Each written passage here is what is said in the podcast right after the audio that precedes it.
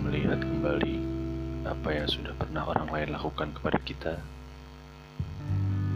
mungkin akan terasa kesal dan sesak di dada. Namun itu semua dengan syarat. Apabila kejadian masa lampau yang telah terjadi itu tentang suatu perbuatan ataupun perkataan yang tidak berkenan di hati kita. Hal-hal tersebut justru menjadi pembelajaran untuk kita. Hari ini pun saya merasa kesal. Ya, saya kesal karena mengingat beberapa kejadian telah terjadi kepada saya dan tentunya sangat tidak menyenangkan hati saya.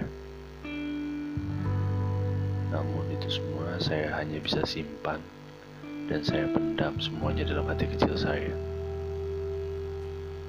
Ya, saya tahu dan saya paham. Hal tersebut justru membuat bumerang. Atau bisa dibilang seperti bom waktu mungkin.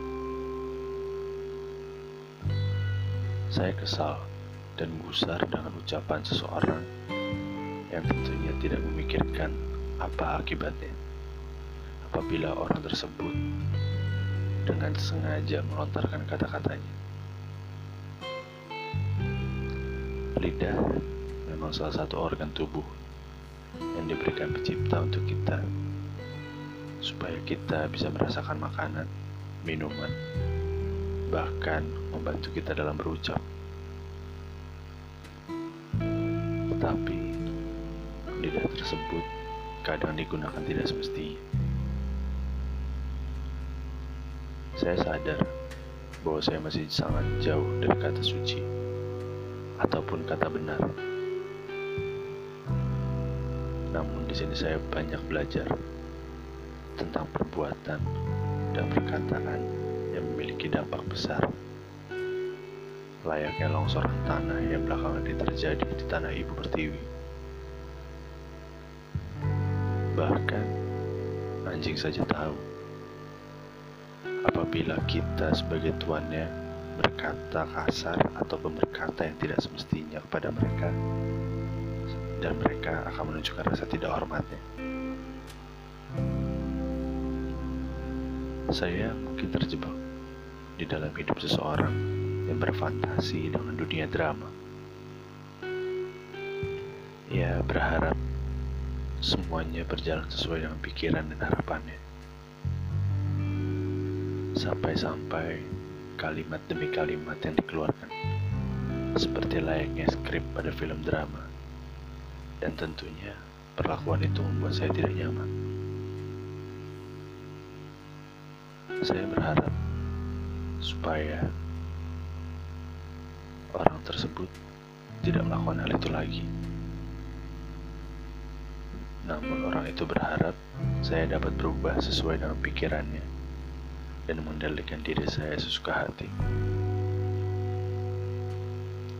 Saya cukup punya pendirian, dan saya juga cukup mengenal diri saya. Ingatlah, lidah, lidah itu tidak akan mengubah apa pun pada diri saya. Saya akan tetap menjadi saya, dan saya adalah saya.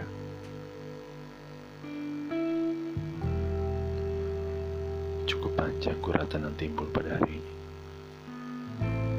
Ya, saya hanya berbicara, berbicara sesuai dengan isi hati dan kata hati saya.